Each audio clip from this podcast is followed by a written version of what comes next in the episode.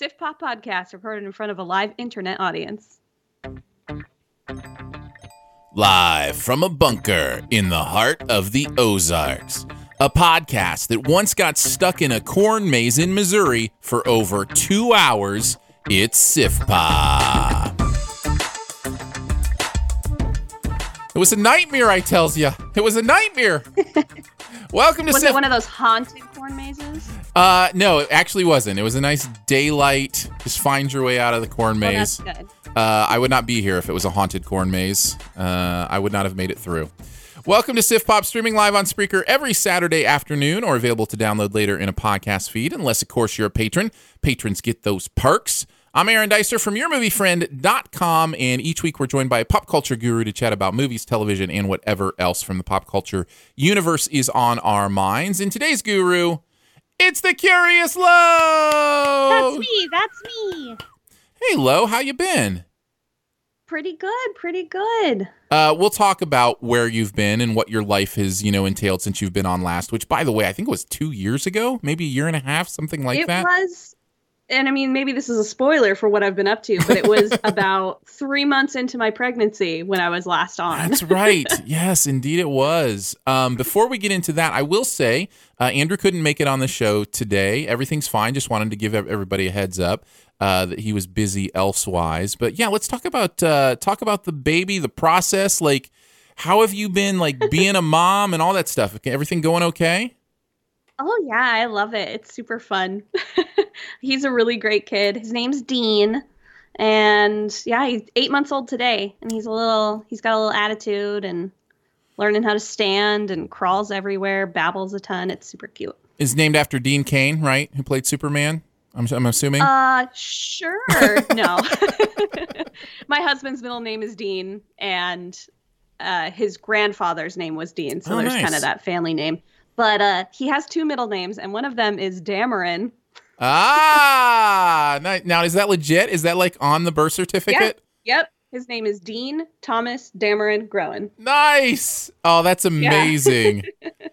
that is awesome. I mean, like, middle names are basically just like you have a middle initial, which, by the way, would be T since he has two middle names. Uh-huh. And, like, you never use them for anything. So it's like, why not slip a little fun thing in there? And it's not like I'm naming him something crazy for his first name, so we won't get made fun of, but it's like a fun fact. yeah, no, that's I like it. Dameron's not a bad name. Like that's you know. And fun fact about me, I lived in France until I was nine, and it's actually a French last name. So a lot of people who don't know Star Wars, I just end up being like, "Oh yeah, it's a it's a French last name," and you know, just kind of like getting some of my roots in there. That's totally the whole reason. It's not because of my favorite character from the new Star Wars movies. What are you talking about? Well, it's become a matter of tradition since you bring it up uh, the last several weeks to ask whoever is on, if they haven't been on since The Last Jedi came out, uh, for their feelings because Andrew and I disagree pretty strongly about the movie, uh, which which is typical in kind of the response to the movie. A lot of people loved it, a lot of people hated it. Uh, so, what were your thoughts? What did you think about The Last Jedi? I well, first time I saw it, I really liked it. Second, third, fourth time I saw it, loved it. It was a lot of the things that people talk about as far as like you know, it's different and there's some weird things that I wasn't expecting, but once I got over that hurdle of you know, I'm a I'm an internet person. I make YouTube videos and I'm involved in, you know, different things of breaking down trailers and you know, I'm totally on board with that. I know Sure. you are not, but I think that that kind of bit me in the butt with this a little bit because I was so into expecting like who are Rey's parents going to be and all these Mhm. different things and Yeah. when some of that stuff didn't necessarily come to fruition, I just needed to take a step back, wrap my mind around it, realize that of course everything that the internet was guessing was not going to be true. It's Mhm. impossible. Right. And then to go see it again, I was like, oh, I love it. And honestly, every single time, I've seen it four times in theaters now, every single time I get chills during Mm. a certain uh, sequence of lightsaber battling that I don't want to spoil, just in case, you know, the 1% of the population that hasn't seen this movie Sure. yet is listening. But it's given me legit goosebump chills every time I've seen it. So I think that's a good sign for me, at least. Well, when you said the you know third, fourth time you saw it, I figured you we were going with loved it. Uh, I I didn't Yes. figure you'd have been back four times for something that was painful to you. Um, No. no, I had a very similar experience, which I've you know I've talked about many times. I actually just heard an interview with Rian Johnson that I would highly recommend. If you don't listen to uh, the Slash Filmcast, uh, I'd recommend at least checking out this episode. Uh, Rian Johnson is actually a friend of theirs who was on their podcast before he was doing big movies, and so um, they they actually are able to chat with him and uh, talk kind of it, it feels so much more relaxed than i've heard him in other interviews which i absolutely love and he talks about you know kind of his response to the internet backlash all that kind of stuff and he says he actually had a document where they went over every single possible you know, parentage for Rey. You know, these are all the places Rey, you know, could have come from and talked about every single one and how it would make sense story wise, what the message of it would be, you know, kind of all those things. Uh, you know, from, you know, the things that we would think about, you know, as far as, you know, being, you know, Luke's daughter or those kind of things, all the way down to her being a robot and somebody created her. Uh, you know, it's just Oh, like wow. every single, and that was never an option really, but they wanted to write down everything just so they could really kind of see it on the page. So I found all that stuff really interesting, and I would highly recommend you check it out. Again, it's the Slash Film Cast.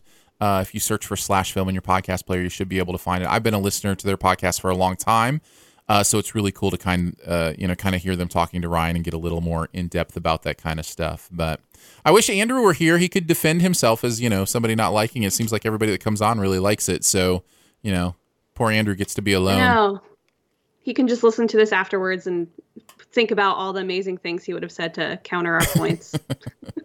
He was gonna see it a second time, and I don't think he has. Uh, I still wonder. Oh, man. I still wonder when he sees it again if he's gonna like it better, because that does seem to be a typical story. But uh, I oh also yeah, basically everybody I've talked to has said that that it's it's like the second time when you go in just knowing what to expect, it makes the viewing experience that much more enjoyable. I also never want to dismiss people who don't like something as if their reasons are invalid. So I'm always really care- careful about that too. Um, not not everybody has to love every movie either. And if he comes away a second time and goes, "No, I, that's still not for me," um, you know, that's not something I have to you know convince him or anybody else about. You know, we all can have our own experiences with stuff. Um, it's kind of one of the the founding beliefs of SiftPop, if you will, is that everybody gets to have their own experience with pop culture, whatever part of pop culture that is, and there's no judgment, you know, whether you like or dislike something, it's you know, it's kind of in your own world, right? Oh, for sure, for sure. All right. Well, I'm excited to talk about a, mo- a movie other than Star Wars. Uh, we're going to chat a little bit of Maze Runner, uh, the latest sequel. Uh, of course, we've also got a lot of other stuff happening. We'll get some buried treasure in at the end. We've got a fun Sift quest that we're going to go on. Uh, and we've got best ever movies with run in the title as well. Before we get to any of that, though, we usually do some Do We Care, but Andrew prepares those. And since he's not here, I thought maybe we'd just talk about the biggest news that happened this week, which, of course, is the official Oscar nominations have come out. I guess I'll ask you this first, Lo. Do you care about the Oscar nominations? I do. I do. So, Not you, as much as maybe some people, but I do. Okay, so you you enjoy the awards. You're not like one of those people that's like awards mean nothing. I don't know why people care about them. That kind of stuff.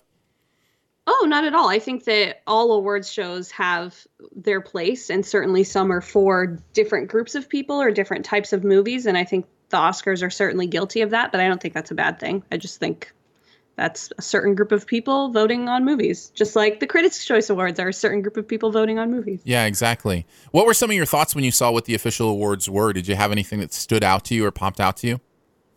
Uh, honestly, it was all stuff that I kind of expected. I mean, I feel like this always happens with the Oscars because you've already had um, the Golden Globes, and you sort of can suss out the, the movies that are going to start to rise to the top in that sense. Um, I, with everybody else on the internet, am a bit confused as to why not necessarily that Boss Baby got a nomination because I get it, but that Lego Batman didn't get one. That's sort of weird to me because I thoroughly enjoyed that movie and I thought they did a really great job with it. And Boss Baby was kind of silly. Yeah, the- not that silly is bad, but it just when it's when it's that instead of Lego Batman, I'm like, eh, I don't know about that. This is an interesting year in that I think overall the movies this year were really good. Like there's a lot of really good movies that came out this year. Um, the animated movies that came out this year is not the same. There were, you know, it's it's a pretty down year for animated films. You've got Coco at the top, and then you know, as far as mainstream animated films, there's really not a lot other than Lego Batman to jump up and down about. Um, Cars 3. I, you know, Cars 3 is fine. It's great. And I love it, you know, being Oh, know. such a Pixar fan. But it's, you know, it's not like, you know, change the world great. Uh, and, oh, for sure. you know, I can see, you know, Cars 3, Ferdinand, you know, some of those others at that level, um, you know, sneaking in maybe one, but to, to have Boss Baby and Ferdinand in in not Lego Batman seemed really strange to me, and I don't understand where the disconnect is or the bias is that's keeping the Lego Batman Yeah. movie out. It just doesn't seem to make sense think- to me. I think most people are kind of in agreement that Coco will probably win. Um, I I think as far as of the ones that I've seen, which are Ferdinand, Coco, and Boss Baby, that it is the best. I haven't seen the other two. Yeah, Um, I've seen but- Loving Vincent. I have not seen The Breadwinner. Um, Okay. so that's just kind of what I've seen. But it's you know it's also just it's it's good to be nominated. Like that's a good accolade to have, and I think that in a year when Boss Baby is nominated, Lego Batman should have been too. But whatever, I'm beating a horse to death. So Well, Lego Movie also didn't get nominated. So I wonder if there's something about the style of animation, if, you know, Maybe. if Oscar voters just don't like Legos. I don't know. Like, you know, maybe they're more um, you know, uh what what are the other, you know, building block companies? Um maybe they're more Duplo is Lego. Yeah, there you go. Maybe they're more think of anything else. yeah, maybe they're more Duplo people. You know, maybe they're more. uh You know, um what's the little the little log cabin? Um, Oh, Lincoln Logs. Yeah, maybe they're Lincoln Logs. You know, who knows? But uh, Yeah. but it's a hard one to figure out. The only other real big surprise for me was Denzel Washington getting nominated for Best Actor for uh, Roman J. Israel. Uh, I know a lot of people haven't seen that movie. I have. Uh, it is not good. Uh, it is his performance is big. It's like one of those big performances, but it's not like it's a great performance, and especially when it's in such a bad movie. Um, I don't know. That one really surprised me how that got in over you know some of the other performances that are out there this year. Um, you know, people talking about Armie Hammer or any of those you know performances doing their thing. Yeah, I haven't seen that, so I can't really comment. Yeah. Um, I Tonya didn't get nominated for Best Picture. Not necessarily a huge surprise, but um, I thought it might have been in there. Uh, this is maybe the most accessible group of Best Picture nominees in a long time. There's, you know, so many of these movies like Get Out and Lady Bird, um, you know, The Post, uh, even The Shape of Water, Dunkirk, Darkest Hour. You know, they're they're big mainstream, you know, type movies. The only real artsy maybe kind of movies like festival circuit kind of movies or call me by your name um and really that's the only one i don't even think you'd consider like phantom thread or three billboards more of an you know kind of artsy you know circuit type kind of thing Oh yeah, I have to admit that most years I've probably heard of about half-ish of the movies that get nominated before they're nominated. right Um, and then I have to go back and kind of do my research. But I think I'd heard of almost every single one. I'm sure there's you know some of the foreign movies and stuff like that that I hadn't heard of. But you know, for those big big name stuff, I've heard of all of them, if not seen most of them. so how many of them have you seen Oh, uh, I mean, well, let's see here. The Shape of Water, I Tonya, Lady Bird, Call Me by Your Name, Three Billboards. I saw Dunkirk. Uh, I probably like you know half of the big name ones, which for me having a newborn is pretty good. yeah no that's great no that's that's especially considering there's nine of them as well uh, did you mention phantom Yeah. thread did you get a chance to see phantom thread I did not. That's man, I that's one of those movies that I always want to know people's opinions on because it's such an interesting movie. Uh, Paul Thomas Anderson is so hit and miss for me, but I really enjoyed Phantom Thread, so I'm always curious to hear what other people uh, had to think about it. So if you ever do get a chance to see it, maybe like send me a text or something, or you know, I tweet will. at me. Let me know what you think because I'd be definitely curious about that. Um, as far as you know, things you're rooting for? Is there anything you look down the list and you're just like, man, I really hope this person or this movie wins? You know, this is you know something I really enjoyed. Like, what what stands out to you is something that you would watch the show and be like, oh, I want that to win? I am rooting for I Tonya for Margot Robbie. I just watched that. I just saw it like I don't know a week She's or two so ago, good. and it is amazing. She's Yeah. so good in it, and her performance is so funny and real at the same time. Um, that movie overall, I think, should have been nominated for more stuff than it was, even though it was nominated for a few things. I just think they did such a good job with it. Um, I really like The Shape of Water. I'm a bit conflicted on that because uh, my grandparents were deaf and I speak or sign ASL, um, Mhm. not fluently, but I'm pretty good at it.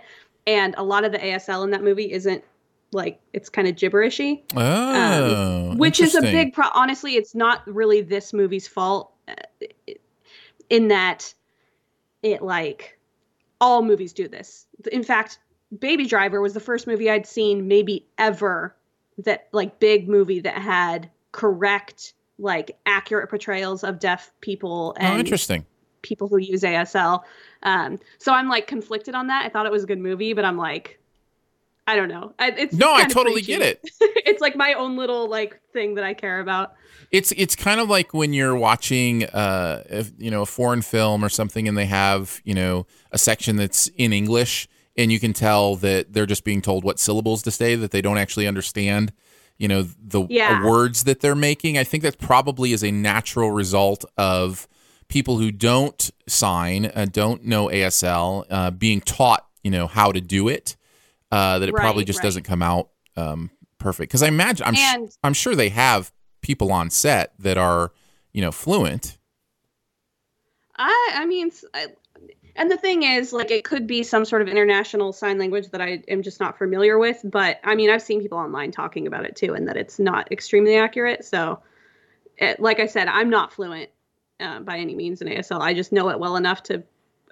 It, some because ASL in just all sign languages are very body intensive. Um, Mhm. It's not just about the hands, and that was something that Baby Driver did really well. In that, um, the actor who was playing uh, Baby's, I guess, adoptive father, is actually deaf Right. and speaks sign language fluently, and you could tell because he has the movements down, he has the facial expressions down, which are part of the language. Right, Like, sure. It's, it's like speaking Chinese without understanding how to change your tone. Right, You know, yeah, like you can mhm. say the syllables, but it's not going to make sense. Same thing if you're not moving your body, if you're not using your face, even like mouthing your lips, which maybe for somebody who doesn't uh, understand sign language w- might think that that's counterintuitive, but that's part of sign language, and they didn't really have that, especially since she's mute and not deaf. That like she understands what people are saying. That like she would definitely be mouthing, and she doesn't really. It, again, it's my own little soapbox. This is my hill to die on.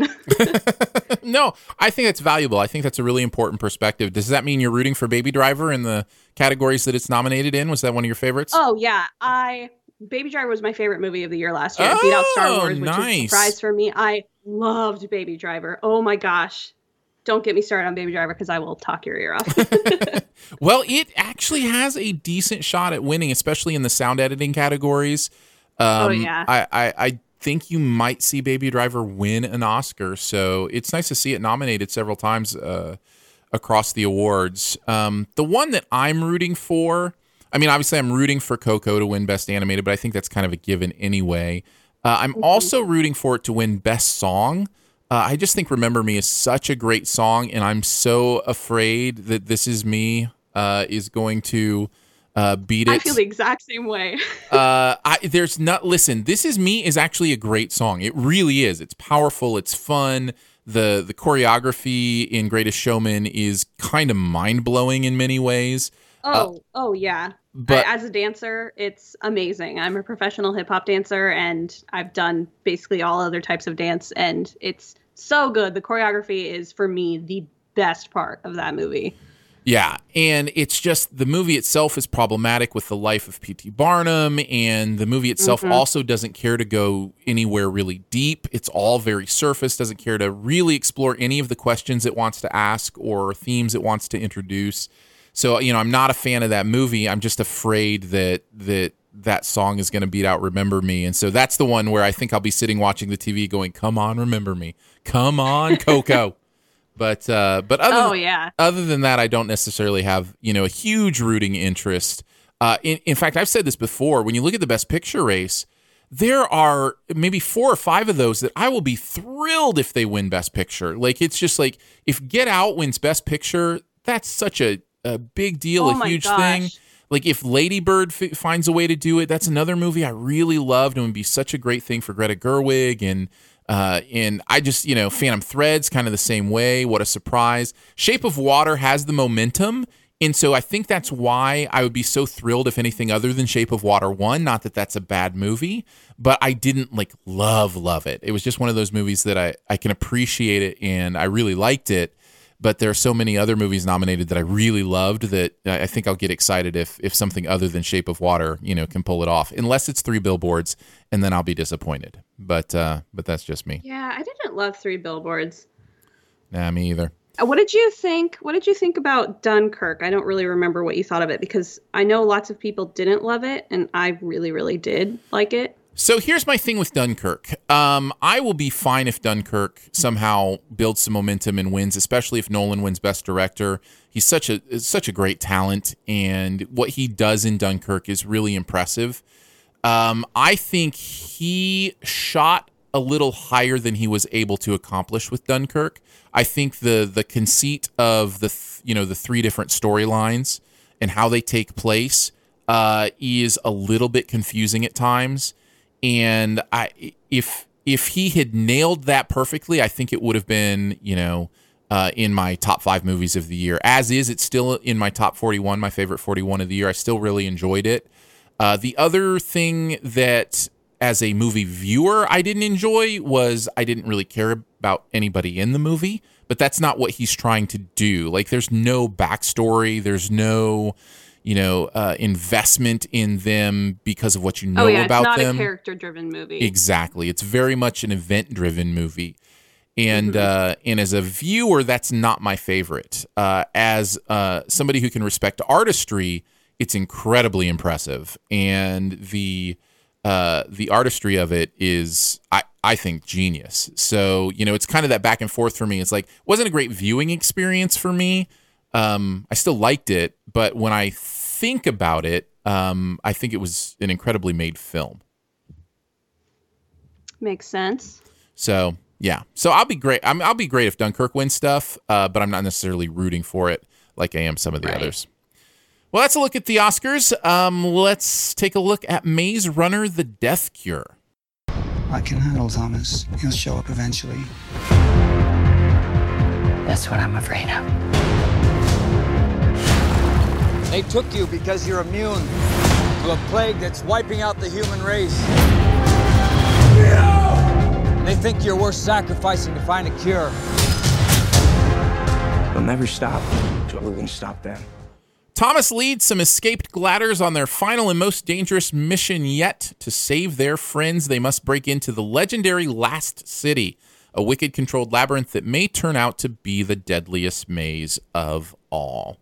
Uh, sure, yes, if you want to, you know, really stretch to tie in the maze theme of Maze Runner, which hasn't run mazes since the first movie. Um, I tell you my experience, and then I'd like to hear yours. I loved the first Maze Runner. Uh, I thought it was a really great surprise. Loved the characters, loved the concept, loved the you know how interesting it was that world of them you know trying to figure out what this maze was, who they were, all that kind of stuff. The mystery of it. Really enjoyed it. It was one of my favorites that year. And then the second movie came along, and as you could probably hear in my tone, I was like, where did all the maze running go? Like, it's just like, now it's like these, you know, the, it had lost so much of that life and energy that I loved about the first one. And I just found myself confused. I was like, wait, there's zombies now? Like, what, you know, like, what is this movie? Uh, and so I, I really didn't enjoy that experience. Um, so, you know, I, coming into the third movie, it had lowered my expectations to kind of see what was going on in here. So that's kind of how I came into it. What's been your experience with the first two? I saw the first movie. I very similar to you loved it. I such an interesting concept and I really love like uh, desperation movies. I don't know if that's a genre, but you know, just these these boys, these kids banding together and you know fighting against hope that they're going to be able to get out of this maze. And like, I think that's a it's a it's a good emotion that I like to feel when I'm watching movies. So I loved all that. The ending happened, and I was like, this movie just went from being like a like an eight out of ten, like a fun romp, to being like a solid five. just because I was like, man, like the whole reason, and I get it, it's science fiction, it's a YA book. I mean, not that YA is bad, I love YA, but like, I get it, you know, it's they're kind of stretching some science a little bit, but like, really, you need to put kids in a maze to get a serum like that? right. That's what we're going with here. It just the reason behind the maze made the maze so much less exciting for me. Yeah. Uh, because it was something so convoluted.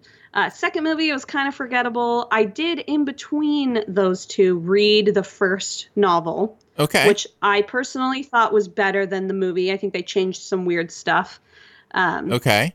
so going into this third movie and and also going into the second movie, I had a little bit more background in stuff that was happening in the books that I didn't have for the other two movies. Um, which says nothing to how good the movie is because you shouldn't need to have read the books to understand things that are happening. But I do think that it gave me a little bit of a, I don't know, leg up on my enjoyment of this third movie because I had more info than I had with the previous ones. Okay, well that's good. That's good perspective. It's good background. Uh, we'll probably get more into kind of that that thing you're talking about, where the movie is better at asking questions than it is at answering those questions. Um, the Lost of movie series.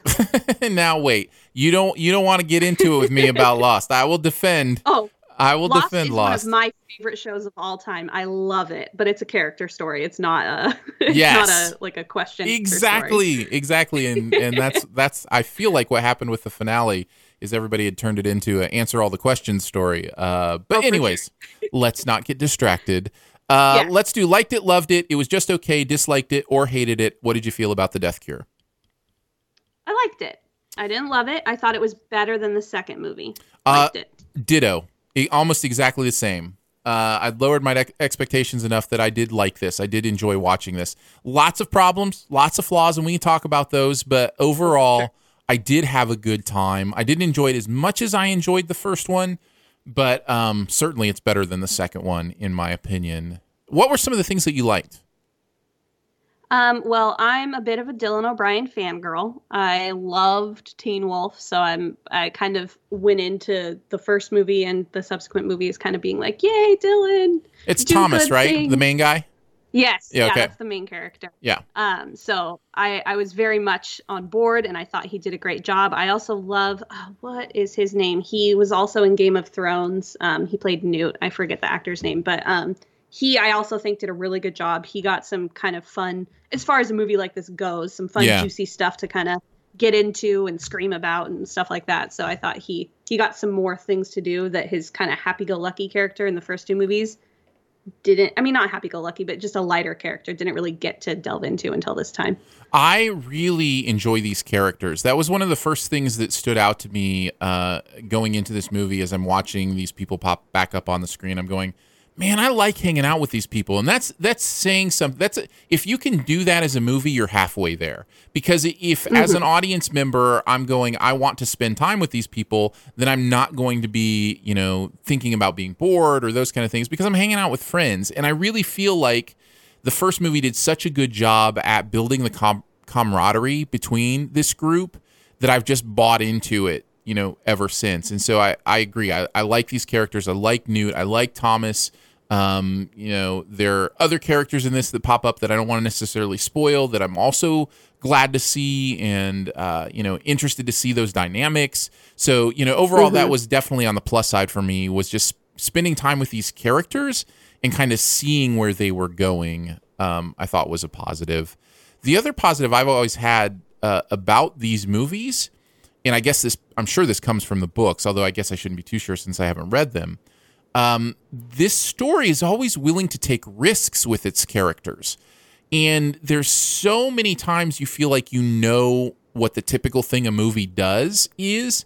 And this story doesn't necessarily do that. It's willing to put characters' lives at risk and willing to kill off characters. And it's been that way since the, you know, the first movie.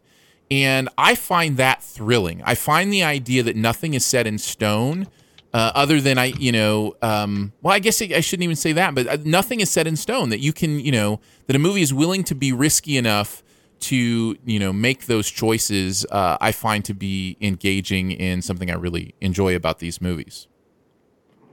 Oh yeah, and I think some of that comes from the fact that both the books and the uh, and the movies kind of came in the wake of the Hunger Games series, Mm-hmm. and that people in both like the literary business and in the movie making business we're like, oh, we can we can actually push some of the things that kids can watch and understand because I think a lot of times uh, adults tend to underestimate what kids can handle and what kids can and i'm using kids liberally i mean like Sure, yeah, teenagers yeah, yeah. Um, can handle and want to consume and stuff like that because they still see them as like little children and i think that this did a good job of kind of pushing that without being like all right we're you know in full on r-rated territory Yeah.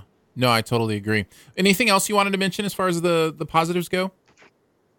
No, no, I think we kind of covered it. Loved all the acting. I think was really good. Um, even when sometimes they aren't given the best stuff to work with. Yeah. Yeah, No, I think the performances are good. Uh, you know, the guy that's um, Littlefinger, Petyr Baelish on Game of Thrones. You know, he does a great job here. Uh, he the- does creepy real well. oh yeah, yeah. He he knows. he I don't I don't trust that man. Um, and that's that's a testament to his acting. I'm sure he's super duper nice in the real world. Uh, the only other thing I would mention on the positive side is something that may be a negative to a lot of people. Um, and so I guess it's more of a caution than a positive, but the movie is good at action. The opening action scene is really compelling, very interesting, very well shot, very well done. And there's action throughout this movie that is the same way, but it's also very, in many ways, um, I'm going to say Fast and Furious style action, where it's it's silly, it's ridiculous. Like this stuff is not. You you you will possibly, if you get caught up in it, roll your eyes at a lot of the action and the things that are happening, uh, those kind of things. So if, if that's There's a uh, go ahead. there's a moment that I think illustrates this really well in the movie without really spoiling anything. Some characters show up, and there's a character that you don't really expect, and he says, "I picked up a stray." Oh wait, she says, "I picked up a stray," and it's so that Fast and Furious kind of like cheesy, quippy Right. one-liner. Yes. That like if you just let yourself kind of roll your eyes and go with it, it's fun. But yeah, I, again, I just like you said, totally see how that might not be something that people like. the reason it doesn't bother me is I'm fine with it if the movie gets what it is. And I think this movie understands what kind of movie it is enough that it's not trying to be something it's not. It's the reason I've given into the Fast and Furious movies and had a good time with them is because they're, you know, they are what they're trying to be. They are succeeding at what they're setting out to do. And I think this movie kind of has that same thing where it knows it's a silly, ridiculous action movie in a lot of ways. And it's kind of given into that. And if you're shooting the action and having fun with the action in an interesting way, then I'm going to be on board. I'm just, you know, I'm going to be interested in it and excited about it. So um, that's probably the only other thing I would say could fall on the positive side, but also could, you know, fall on the negative side for a lot of people as well. We want to get into the negatives. Yeah, let's. What what didn't you like about this movie? Um, and this this maybe goes with since I've read the books, I I don't know. It it maybe is more of a negative than it would be to other people. You mentioned the whole zombie thing. They did course correct a little bit in this movie, and that I they're agree. like yeah, we see a few of them talking, um, and it's a little less zombie-ish, but it's not. I mean, and maybe you know, books are so subjective. Um, but in my mind, I would never pictured zombies when I was reading the books. They were very much just like sick and dying people, almost like rabies manifests Yeah. in like a dog. Like, well, I, my the which. I guess is so close to zombies. Like I'm splitting hairs, but it, it there's a difference to No, me. It's not no, there's a difference. Mindless. Yeah. Yeah, I, I think you're absolutely right. The third movie, I was like, oh, it's a disease. like Yeah. for for whatever reason, in the second movie, it was like you know, I guess zombies were big, and so they wanted to emphasize you know the zombie aspect of it. But um, but no, in this movie, it felt like, oh no, there's just been an outbreak of a disease, and you know, part of the the advanced stages of this disease is you know you lose your your mental you know uh, capabilities and you, you're more aggressive, and I, I get that. But you know, the stumbling down a hallway. I mean, there's some of that here as well. But you know, z- we all know the zombie walk, right? We all know what that looks yeah. like and and that kind of thing. And it's definitely something they tried to emphasize. And I think you're right. I think I think it would have been better if they had just you know understood that this is a, a disease that's happening to people. And I think the third movie does that uh, a little bit better. Yeah, yeah. I, I guess that kind of turned into a positive compared to the previous movie, but I still Sure, think that sure. they didn't elevate it enough to just a disease. It still felt like I was watching like a, a zombie esque movie, Mm-hmm. and I didn't necessarily want that. Um, there, I sort of felt like this movie was very breakneck um, in that they were just like action sequence after action sequence, and it there were sequences where they stopped and talked like i'm sitting here remembering them but just my feeling in the theater was very much that it was like all right and now we're doing this and now we're doing this and now we're doing this. And there were two different times in the movie where it was very heist movie. We have all the people having their specific roles that they have to play and you know even though things go wrong somehow everything ends up coming together without a hitch and it felt a little too perfect and like tied up in a neat little bow where like people had to run away and do different things but then everybody ended up coming back together I think uh, I think what I strange to me Yeah, no, I think what I felt that is similar to what you're talking about is the movie feels, and you call it breakneck. I think it feels uh, a little bit muddled in that there's so so many plot movements that it's trying to do. It almost feels like a book to movie syndrome,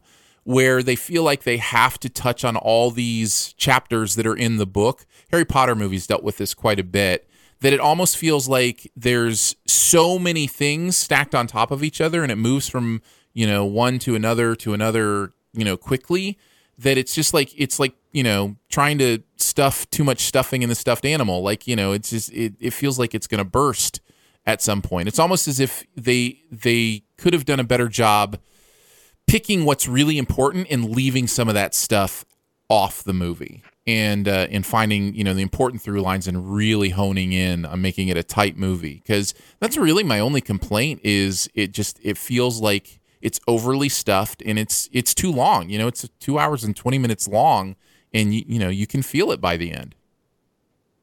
Yeah it was i mean it's as long as star wars and that's crazy for this type of movie Mhm. to me that like a movie that has a pretty big budget but is still you know it's being released in january. As much as that is a stigma it's kind of true yeah. that you know it's not going to make as much money and it's still this very long movie and i felt it by the end. I was slyly checking my my phone to see what time it was. I would have been doing the same, but I was in one of those theaters with zero tolerance policy, and I was like, I am not getting kicked out. Uh, well there were le- like 10 other people in the theater because i saw it thursday night and apparently this didn't warrant droves of people going out for the for the thursday night screening so there was nobody around me so i don't think i was no, no. impeding on anybody's enjoyment I, I actually, I've said it on the podcast before. I think people are way too up in arms about the phone thing in theaters. Um, I just, I was in an environment where they are very, oh yeah very, uh, almost police state about that kind of stuff, and I was like, I don't want to risk it. Um, so, so yeah, it definitely felt its time. Uh, that was really my main issue with the movie. Uh, because I, I, you know, I enjoyed a lot of it, so I wasn't, you know, it wasn't like I ever was at a point where I was like, oh, come on, when are you gonna be Yeah. done? It was more of just like, is this still really going? you know, so, so it's more like that. Were there any other negatives you wanted to bring up? No, I think just overall the movie was very decent and like I had fun. You know, there was nothing that was super amazing, but there weren't really any things that were like unbelievable or crazy. I think they did a good job of, oh, this is kind of a positive, but I really think they did a good job of my main problem with the first movie in that I just did not believe that they would put kids through this for this reason. Them showing the disease, specifically, there's a little girl that we actually get to see who has the disease and what Mhm. she goes through. And they made um, the main bad lady, they made her, I forget her name, they made her seem a little bit more human than we'd seen before. And I think they did a good job of playing that side of it. And it helps that the main female, uh, Teresa, was on that side for this movie. And you kind Mhm. of get to see things from both sides that we didn't really get in the other two movies. Yeah, it did a good job at balancing kind of that both sides kind of thing. I will say I had a similar reaction at the end of this movie that you had at the end of the first movie.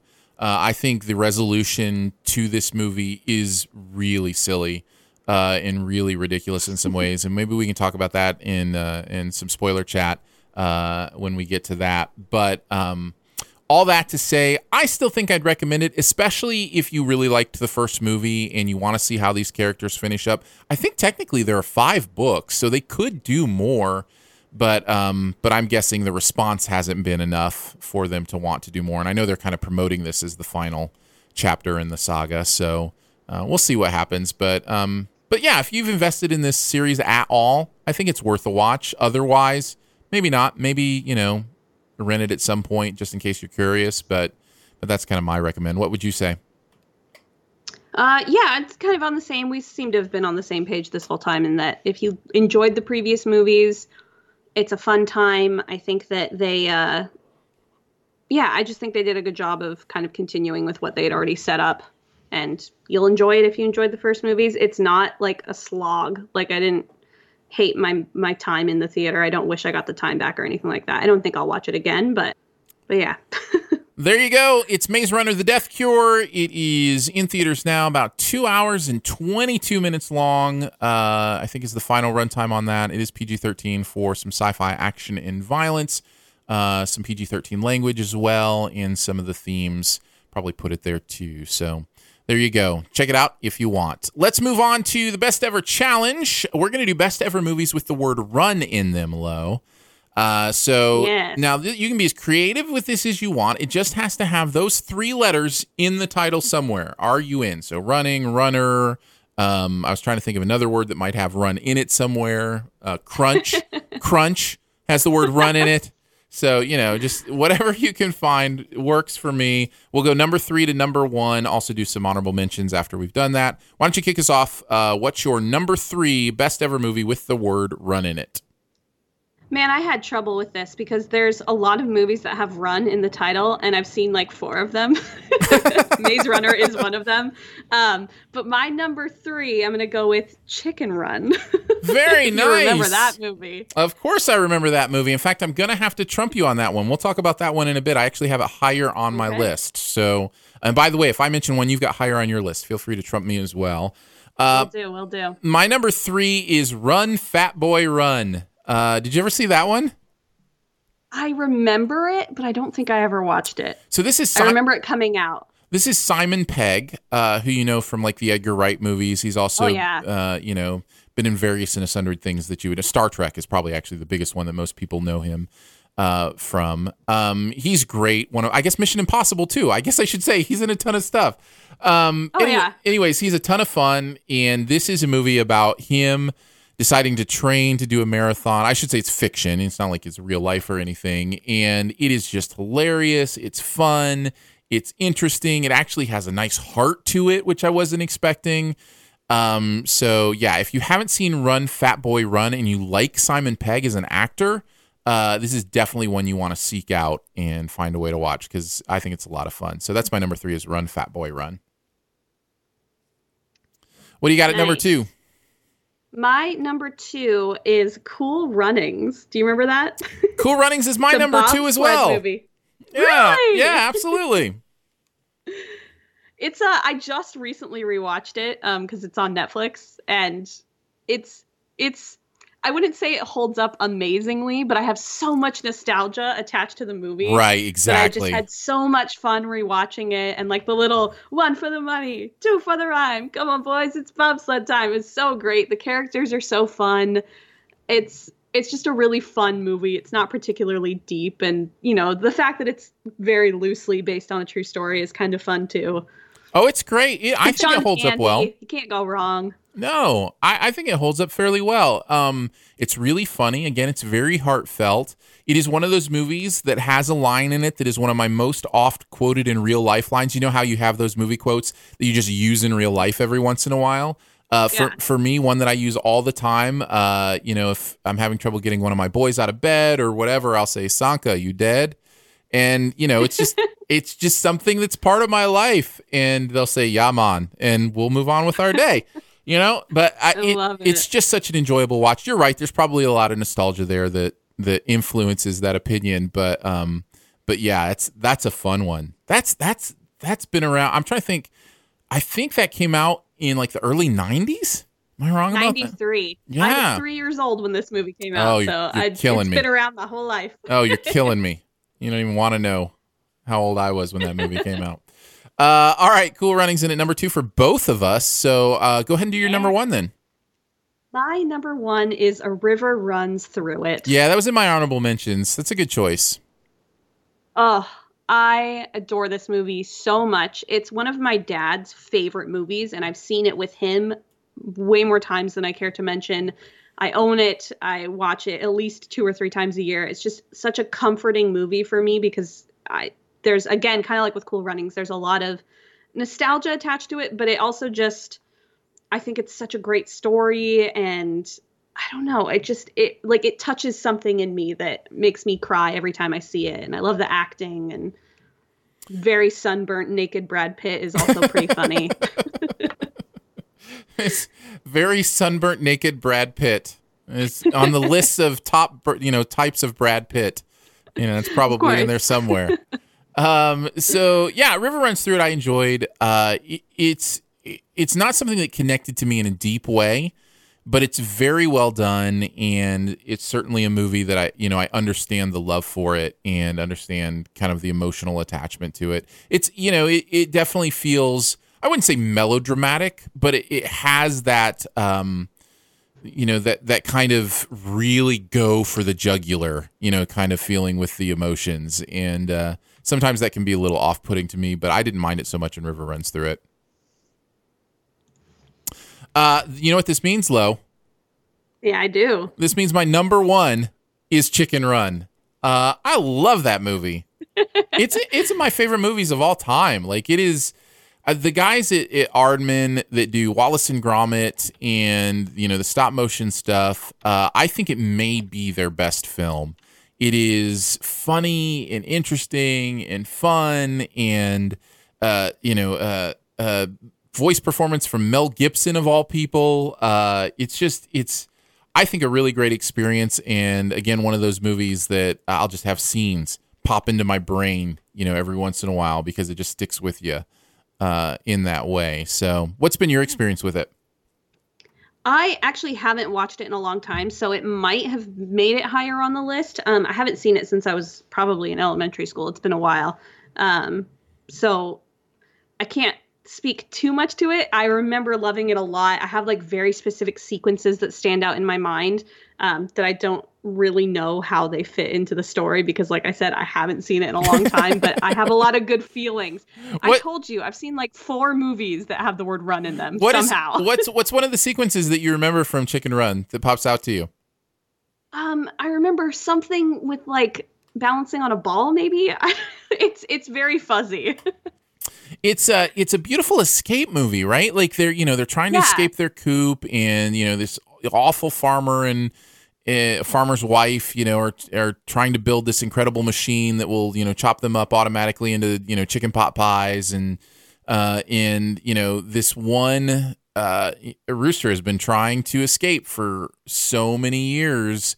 Uh, or no, I should say one chicken has been trying to escape. The rooster actually accidentally ends up in there with them. And so then they, it becomes kind of a teamwork on how are they going to escape. And they eventually like build a plane of all things and, you know, fly out. Uh, it's which I love the beauty of the irony since chickens can't fly that they actually do fly the coop uh, with an actual airplane. I think it's hilarious. Uh, it's just really smart and clever and fun. And it's definitely worth a rewatch. If you haven't seen it in a while, uh, I would definitely, you know, pull it out and pop it in and, and check it out because it's a lot of fun. Did you? Nice, Ha- I'll have to look into that. yeah, absolutely. Did you have any honorable mentions?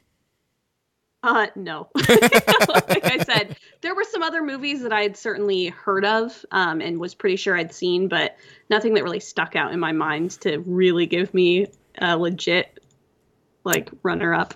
It was. Uh, aha, I get it. Runner up. Very nicely done, Lo. Um, the one that was mentioned in the chat was my clear number four, which is Run Lola, Lola Run. I that is a high recommend for me. Uh, it's really interesting and fun. Um, it's you know one of those mile a minute movies. It is an escape movie in its own right. Um, so definitely check out Run Roll, Lola Run. The other ones I would mention are the ones that everybody thinks about, like The Running Man, uh, Arnold Schwarzenegger, and you know that reality show. Uh, Run Cannonball Run, Midnight Run, Logan's Run. You know, just kind of those kind of sci-fi I haven't even movies. seen so. Blade Runner, which I should. But like even that, I was like, dang it! Like I haven't seen that, and I haven't even seen the new one. So like those would probably end up, you know, being in the running somewhere. But I uh, in the running. I get it. Um, no, I am a. you know, sh- those have been all unintentional. I'm not trying to of course, no. You're genius. You're genius wordsmith. Uh, I am actually ashamed to admit I did not even think about the fact that Blade, the Blade Runner movies, would be in this. Now I don't really enjoy the first one, but I definitely would have put at least uh, in my honorable mentions the new one, Blade Runner 2049. Uh, would definitely at least be in my honorable mentions. So uh, may have replaced, may have come in at number two actually. Uh, it would have you know fought it out with Chicken Run for number one. So uh, I just didn't even think about it. Totally missed that one. So thanks for bringing that one up. Welcome. There you go. Those are our best ever run movies. Before we get on to the Sift Quest, just a reminder that this podcast is part of the Studio DNA Podcast Network and is supported by people just like you who give three bucks a month uh, or more to support what goes on at the podcast network. Heads up, right now we are prepping our annual gift that goes to our $10 a month or more supporters. Uh, and it is really fun. You may have seen I, I tweeted out a picture of what we're sending to our supporters for an annual gift this year, and I really love it. So if you're interested in that, again, it starts at three dollars a month. You also get an ad-free uh, podcast feed of your own as a supporter that also comes with bonus episodes. For instance, the bonus episode for this episode of SiftPop was a chat about the new movie Hostiles. So reviewed that a little bit in the bonus app. So you can check that out at the Patreon. It's patreon.com slash studio DNA. You can also check out what other podcasts are there. Uh, maybe something else that you would enjoy as well. Again, that's patreon.com slash studio DNA. All right, let's move on to the Sift Quest. This comes from Cameron via email. Uh, he says January and February are my least favorite months for movies. Since I have a bit of spare pop culture time, can you name a few things I can fill it with? Uh, I don't think you're alone, Cameron. Uh, it is definitely. I don't know. Is there a worse time for movies than the beginning of the year? Nah, I think September would sometimes give it a run for its money, but it's been getting better in recent years. I mean, I'm pretty sure it came out in September this year, so The only things that what's interesting is the, the things I feel like I would encourage people to watch during, especially January, are the awards movies that came out, you know, in December. There's not really a lot of stuff that actually comes out this month, or especially you know February. Although that you know it is shifting a little bit earlier. There's some stuff that comes out, especially towards the end of February, that's that's better. But I'm totally with you on this. Lo, what's something we can encourage Cameron to do with his spare pop culture time? Uh, what I always love doing is rewatching a, a beloved, specifically comedy TV show. I think they're really easy to just kind of like watch a few episodes every night. If you haven't seen Parks and Rec, it's my all-time favorite. Where have you been? That would be a suggestion for me. Um, that's what I always end up doing when I don't have a lot of time to go places and see movies. I'm just always rewatching some comedy at some point. That's a that's a great call. Um, you know, so many of the old school sitcoms are available now. I think Friends is on Netflix. Uh, you can check that Ooh, I just rewatched that over the summer, actually. like the whole thing. Uh, yeah, I had a newborn baby. I wasn't going anywhere. How's it hold up? I loved it. I'd actually never seen it. I shouldn't have said rewatch it. I'd Oh, never okay. seen Friends. Um, I was a little young for it, and then also I lived in France for a lot of the time that it was on the air, so I didn't really get a chance to see it. And then I just never did. And I was like, you know what? I'm sitting here feeding my baby every two hours. I can't go anywhere. I have a TV and Netflix. Gonna watch Friends, and I did. It took me like two months. Yeah, that was one thing I would recommend. Is if you have Netflix, um, they are so on point right now with binging. They their whole system is set up just to let you hit play and enjoy, you know, what you're seeing. Uh, find a TV show you've heard good things about and just you know binge it on Netflix. I think is probably what I would recommend. If you don't have Netflix, uh, I'd highly recommend getting it. It really is the best internet streaming uh, experience that's available right now.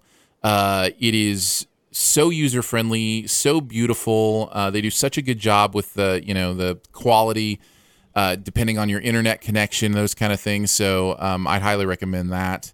Uh, you know, finding a TV show to binge. Uh, Chat mentioned the other. If you Go ahead. If you can't get a hold of Netflix, uh, I know sometimes money is tight, especially right after Christmas. Um, the CW actually streams all of their shows for free, so you can go back and watch some of their more recent stuff, which is another way to fill some time. There's a lot of great superhero. Well, great might be subjective. There's a lot of superhero TV shows on the CW right now. Uh, cannot recommend iZombie any higher than. And, oh, it's so good. Uh, iZombie is my favorite show on that TV channel right now. So if, if you're hitting up uh, CW, I'd recommend The Flash. Uh, I think they're doing Mm-hmm. good work on that show. Um, I've been really impressed with this season of The Flash. I mean, I've always enjoyed The Flash, but this season, I'm like, yeah, man, they're they're really understanding these characters, and I I enjoyed The Flash in the the Justice League movie. Um, his name's slipping my mind right now, but I man, I still wish it had been Grant uh, doing it, uh, just because he's so good as the Flash. So yeah, I'd recommend that as well.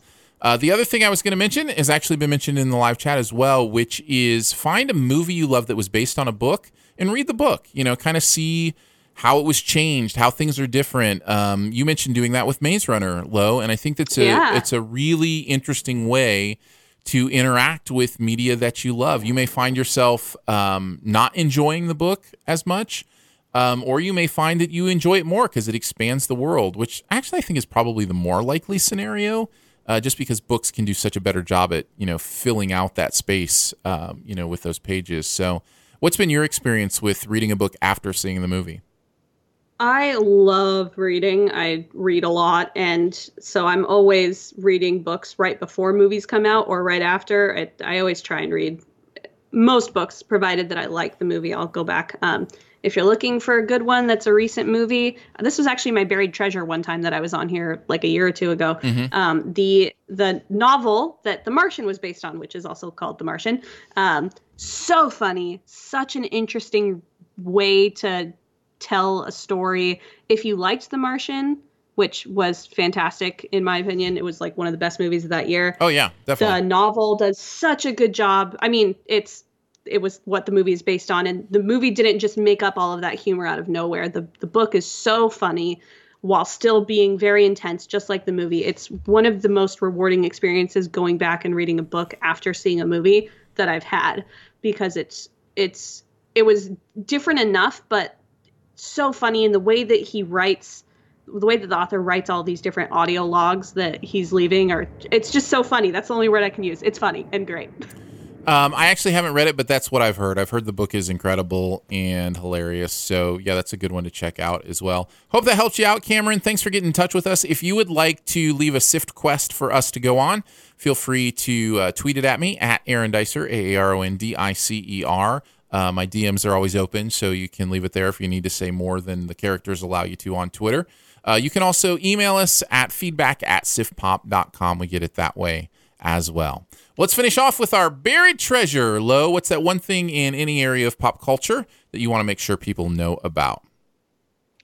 this is only something that's a year old but i've been revisiting it over the last week um, it's the new legend of zelda game that came out last year for nintendo switch and wii u Ooh, Breath, of, the, Wild. Yeah. I loved it when it came out. I powerhoused through it. It was right before I gave birth, so I was like bedridden practically.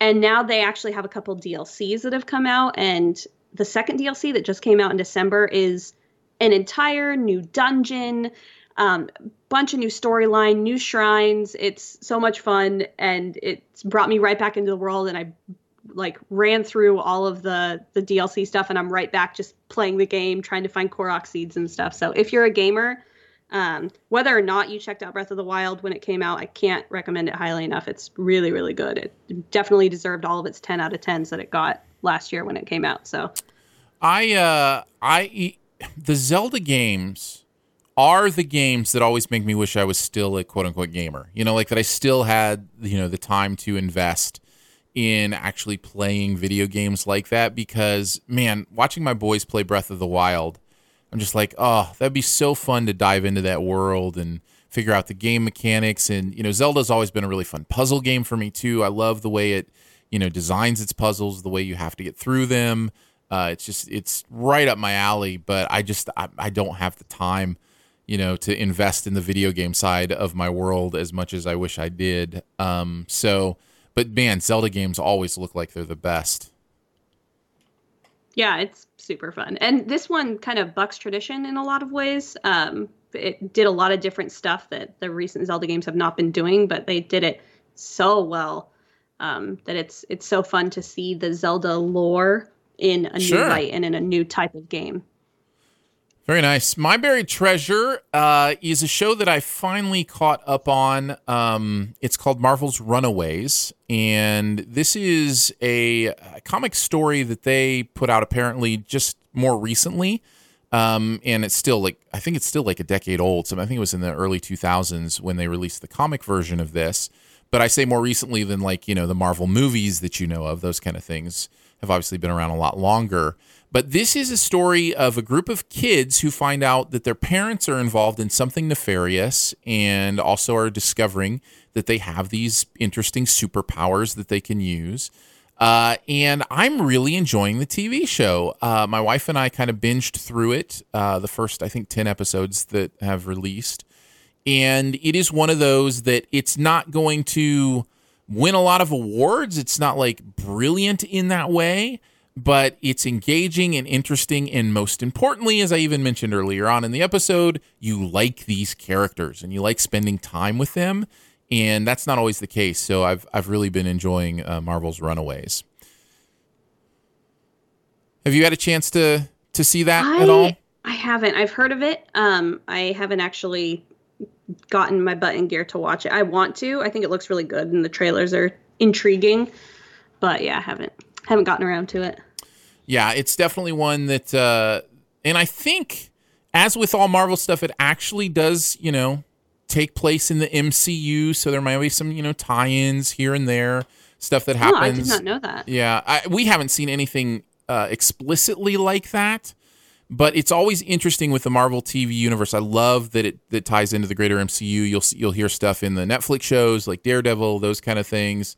Um, you'll also you know see Agents of Shield. I don't know if you're still ca- you know catching up with that, but um, it is definitely definitely interesting for me to kind of keep in mind that they're all thinking this is all happening in the same universe, which is which is a lot of fun. By the way, it is a Hulu original, so that is the only place to, to check it out. Is if you have Hulu, uh, you can see it there, and I think they have a free version of Hulu if you wanted to do it that way. But we found it very interesting and something that definitely has kept our attention. Well, we did it, Lo. We did a podcast. Woo woo! Yeah, podcasting has happened. Thanks so much for joining us today for SiftPop. It is part of the Studio DNA Podcast Network. You can find out more about other live and later shows on the network by following us at Spreaker, Spreaker.com slash Studio DNA.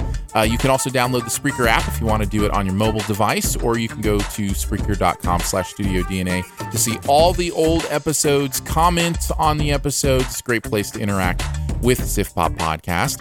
Huge thanks again to today's guru. It's the Curious Low. Ah, thank you, thank you. Thank you Anything me. uh anything you want to promote? Anything you got going on that you want people to check out? at the now, not necessarily because of the whole being a parent thing. My online presence has dwindled as of yet. But if you are a Disney fan and you have an Instagram and you like following Disney type things, I actually have two Instagrams because I live right next to Disneyland. I used to work there. I'm actually going there once we're done recording this. Um, I'm there all the time. Um, I have two Instagrams that I have. One is Disney with Lauren, which is just like pictures from the park, and the extra, the other one is uh, Daily Disney Trivia, which I post daily Disney trivia. There's a trivia question every day. It's something that's easy for me to do while I'm watching my son and you know feeding him and changing him and all that sort of stuff. I can just quickly post a picture or two every few days. That's cool. So yeah, you can find me there. Also, my Twitter is the Curious Low. Much love and gratitude as well to our Patreon supporters for giving monthly to make this show and others on the network possible. Support starts at three bucks a month, comes with some pretty fun perks. You can find out more at patreon.com slash studio DNA. Lots of ways to connect with the podcast. You can leave comments at Spreaker. You can email us feedback at siftpop.com or you can tweet at me. I'm Aaron Dicer on Twitter. And finally, if you're having a good time, your movie loving friends will probably like it too, so let them know about it and that listening is much easier than traveling by crane bus. Spoiler chat for this week's movie will be next up in your podcast feed, and we'll see you back next week with, I think, a special Swift Sift. Possibly going to have my wife come on and talk pop culture and what it's like to be married to somebody who's this much into pop culture. So we'll see how that works out, and we'll catch you next week.